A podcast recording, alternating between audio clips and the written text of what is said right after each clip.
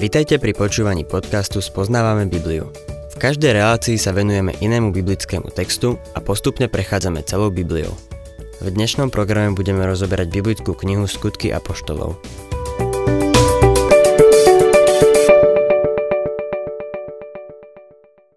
Milí poslucháči, po dvoch rokoch väzenia v prístavnom meste Cézarea bolo konečne rozhodnuté, že Pavla prepravia do Ríma.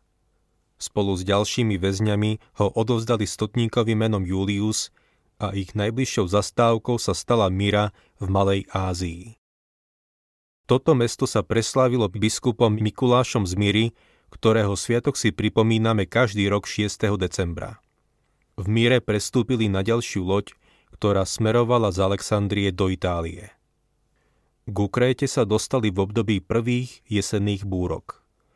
Prudký vietor im nedovolil pristáť a tak sa rozhodli oboplávať ostrov z južnej strany. Keď sa dostali do oblasti nedaleko mesta Lasaja, Pavol varoval stotníka, aby pristáli v nedalekom prístave. Stotník však dal na názor kormidelníka a majiteľa lode a pokračovali v plavbe. Loďou sa chceli dostať do prístavu Fénix a tam prečkať zimu. Otvorme si 27. kapitolu skutkov apoštolov a budem čítať 13. verš. Keď začal viať južný vietor, nazdali sa, že sa im podarí dosiahnuť, čo si zaumienili. Zdvihli teda kotvu a plavili sa tesne popri Kréte. Vial jemný južný vietor a preto sa nazdali, že sa im podarí, čo si zaumienili. Kapitán lode veril vlastnému úsudku a spolíhal sa na ľudskú rozumnosť. Pavol sa spoliehal na Boha. Neskôr v 25. verši týmto mužom povie Verím Bohu. Nepovedal, že verí v Boha, ale že verí Bohu. Život je ako šíre more a naše životy sú ako malé loďky. Môžeme sa plaviť podľa ľudského úsudku, keď sa tak rozhodneme. Milý poslucháč, Žijeme vo veľkej búrke, výchrici. A tragédiou je, že uprostred zmetku chaosu a tmy ľudia len hádajú, kam majú ísť. Existuje tisíc ľudských plánov, ako vybudovať lepší svet. Potrebujeme ľudí, ktorí poznajú Boha. Gladstone, bývalý britský premiér, povedal Znakom veľkého štátnika je to, že pozná Božiu cestu na nasledujúcich 50 rokov. Dnes nemáme veľa takých ľudí. Čítajme ďalej 14. verš. Ale krátko na to sa strhol prudký vietor, ktorý sa volá Eurakilón. Čo je Eurakilón? Lukáš tu používa veľmi technický navigačný termín, ktorý sa používal v tej dobe. Bol to severovýchodný vietor. Inými slovami, búrka prišla z Európy. Bolo už zimné obdobie, počas ktorého pretrvávali búrky. Strhol sa prudký vietor a Pavol spolu s celou posádkou sa dostali do tejto búrky. Chcel by som sa tu na chvíľu zastaviť a upozorniť na niečo veľmi zaujímavé. Keď bol Pavol v Efeze, vyjadril svoju veľkú túžbu navštíviť Rím. Bola to hlboká túžba v jeho srdci. V 19. kapitole skutku Apoštolov v 21. verši čítame po týchto udalostiach sa Pavol rozhodol v duchu, že prejde cez Macedónsko a Achájsko a pôjde do Jeruzalema. Povedal si, pobudnem tam a potom sa musím pozrieť aj do Ríma. V Jeruzaleme nastala pre Pavla hodina temnoty. Vyzeralo to tak, že sa už nikdy do Ríma nedostane. V tom čase tmy, zúfalstva a porážky sa mu Boh zjavil, aby ho uistil. V 23. kapitole 11. verši čítame V nasledujúcu noc sa mu zjavil pán a povedal Buď silný, lebo ako si svedčil o mne v Jeruzaleme, tak musíš svedčiť aj v Ríme. Pán ho uistil, že pôjde do Ríma. Čítame v našom texte od 15. po 19. verš. Keď sa vietor zmocnil lode, a nebolo možné udržať kurz, nechali sme ním loď unášať. Keď sme sa dostali do závetria ostrovčeka, ktorý sa volá Kauda, horko ťažko sme zachránili čln. Keď ho potom vytiahli, zabezpečili loď tým, že ju podpásali. Potom, v obave, aby nenarazili na pličinu Sirtis, zvinuli plachtu a takto sa nechali unášať. Búrka nami však prudko zmietala, preto na druhý deň vyhadzovali náklad a na tretí deň vlastnými rukami povyhadzovali aj lodné náradie. Nachádzali sa uprostred Stredozemného mora a vietor ich unášal smerom na západ od Kréty. Už to vyzeralo tak, že stroskotajú na ostrove Kauda, čo je malý ostrovček južne od Kréty. Museli sa nechať unášať vetrom. Povyhadzovali všetok náklad, aby znížili hmotnosť lode. Dokonca aj lodné náradie. 20. verš No keď sa už viac ní neobjavovalo ani slnko, ani hviezdy, a pritom búrka zúrila stále nezmenšenou silou, začali sme strácať všetku nádej, že sa zachránime. Ocitli sa v strašnej búrke. Už sa nazdávali, že ju neprežijú. A práve uprostred tejto búrky pán prehovoril ústami Pavla. Po 14 dňoch vlnobytia posádka prestala veriť, že zostanú naživé. Mysleli si, že je koniec ale pán sa zjavil Pavlovi a uistil ho, že sa dostane do Ríma. Týmto uistením Pavol vynikal nad ostatnými. 21. až 26. verš Ľudia už dlho nič nejedli.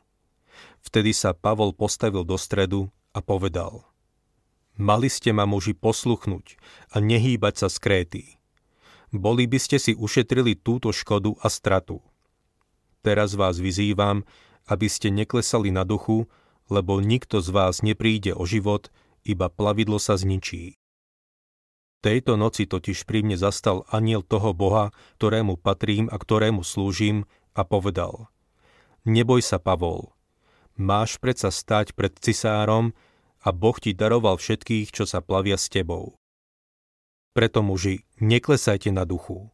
Verím totiž Bohu, že to bude tak, ako mi povedal. Máme však doraziť k nejakému ostrovu. Tieto slová museli byť veľkým povzbudením pre ostatných na lodi.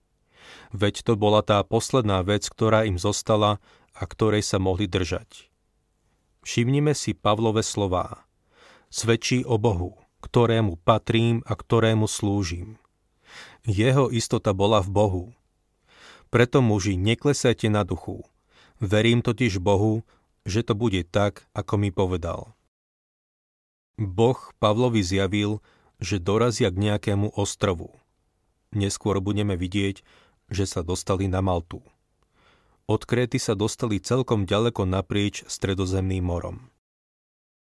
27. verš Keď nadišla 14. noc a hnalo nás to po Adriatickom mori, Uprostred noci sa námorníkom zdalo, že sa blížia k nejakej pevnine. Adriatické more je Jadranské more, čiže sa nachádzali niekde medzi Talianskom a Gréckom.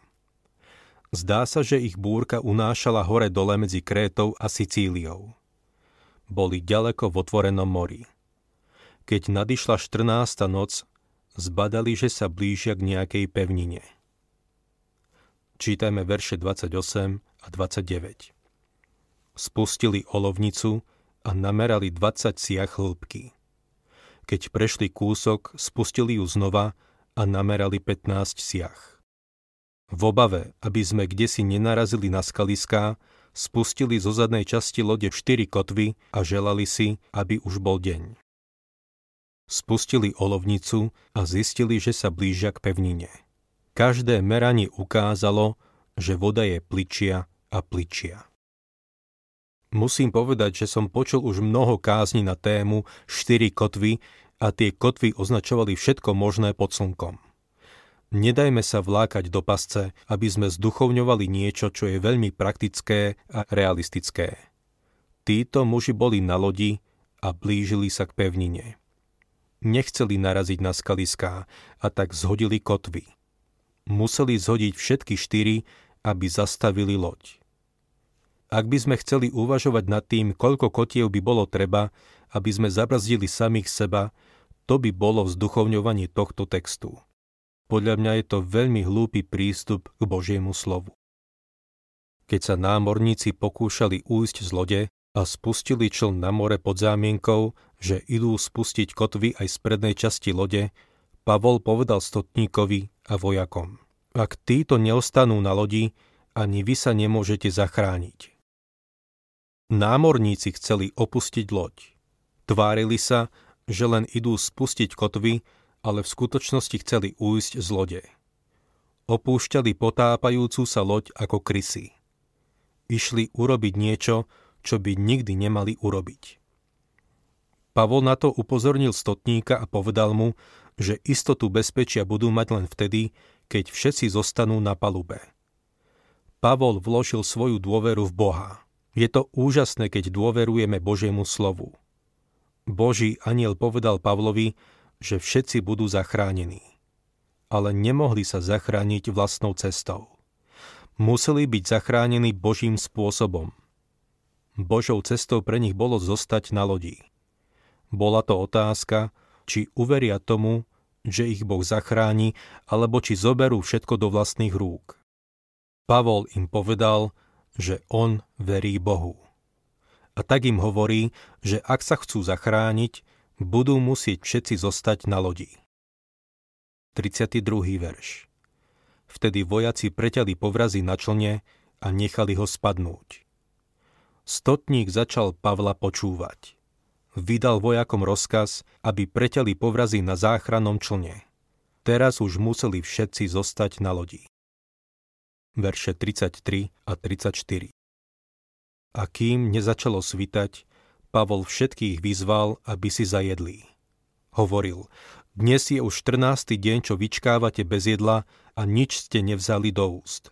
Preto vás vyzývam, aby ste si zajedli. Veď to potrebné na vašu záchranu, lebo nikomu z vás sa ani vlas z hlavy nestratí. 14-dňový pôst oslabí aj toho najtvrdšieho muža. Pavol ich nabáda, aby si zajedli podľa všetkého vôbec nejedli. Pohania sa postili, pretože sa báli smrti. Pavol a kresťania sa možno tiež postili, ale robili to pre pána. Boli blízko pevniny a všetci potrebovali nabrať potrebné sily, aby sa dostali na breh. Vidíme, že Pavol používa rozum v službe pre pána. Robí to, čo dáva zmysel. V kresťanskej službe takisto potrebujeme zdravý rozum možno aj viac ako v iných oblastiach.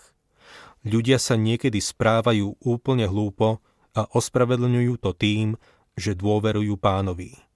Milý poslucháč, pán chce, aby sme používali zdravý rozum. 35.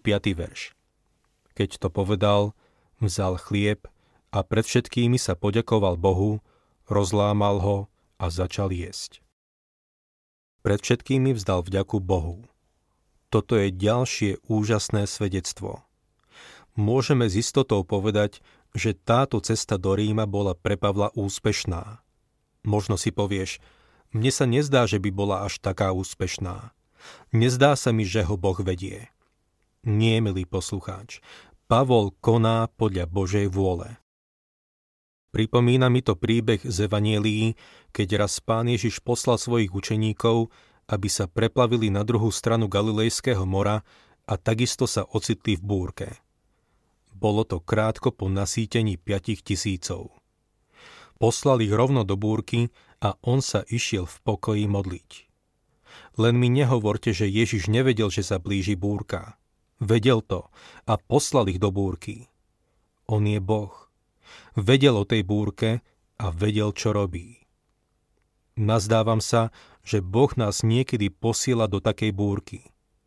Musíme si uvedomiť, že to, že sa nachádzame uprostred búrky, ešte neznamená, že sa pri nás nedeje Božia vôľa. Boh nikdy nepovedal, že nás obídu búrky života, ale zasľúbil nám, že sa bezpečne dostaneme do prístavu. Prevedí nás tou búrkou. Nezabudneme na to a nech je to pre nás útechou v čase búrky kým nevyšlo slnko, nemohli nič robiť. Pavol ich teda nabádal, aby si niečo zajedli, pretože niektorí z nich už dva týždne nejedli. Viacerí z prítomných pohanov sa zrejme postili. Na záchranu však potrebovali načerpať nové sily. 36. a 37. verš Všetkým sa vrátila dobrá myseľ a aj oni sa pustili do jedla. Všetkých dovedna nás bolo na lodi 276. Na lodi bolo 276 ľudí. Bola to rozhodne veľká loď. 38. verš Keď sa nasítili, odľahčili loď tým, že vyhádzali do mora obilie. Už predtým vyhodili všetok náklad. Teraz vyhodili všetko jedlo. Verše 39 až 44 Keď sa rozhodnilo, nevedeli, kde sa nachádzajú. Spozorovali iba akýsi záliv s plochým pobrežím a zamýšľali tam s loďou pristáť, ak to bude možné. Odviazali kotvy a nechali ich klesnúť do mora. Uvoľnili aj laná na kormidlách, napli prednú plachtu a po vetre mierili do zálivu. Nabehli však na pličinu, kde s loďou uviazli.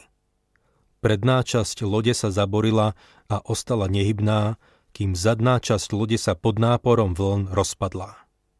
Vojaci sa rozhodli väzňov pozabíjať, aby niektorý nevyplával a neušiel no stotník chcel Pavla zachrániť a preto im ich úmysel prekazil. Dal teda rozkaz, aby tí, čo vedia plávať, zoskočili prví a vyšli na breh, ostatní mali preplávať buď na doskách alebo na troskách lode. Takto sa všetci dostali na zem a zachránili sa. Ich pristátie by sme mohli považovať za zázrak, aj keď nebudem sa kvôli tomu hádať. Boh každopádne splnil svoj sľub, že Pavol aj všetkých 276 ľudí na palube sa dostanú bezpečne na pevninu. Ak sa vám páči program Spoznávame Bibliu, budeme radi, ak ho odporúčite svojim známym a dáte like, alebo nás začnete sledovať na facebookovej stránke Spoznávame Bibliu. A ak vás niečo oslovilo alebo zaujalo, napíšte nám cez Facebook alebo na adresu spoznávame.bibliu zavinač gmail.com.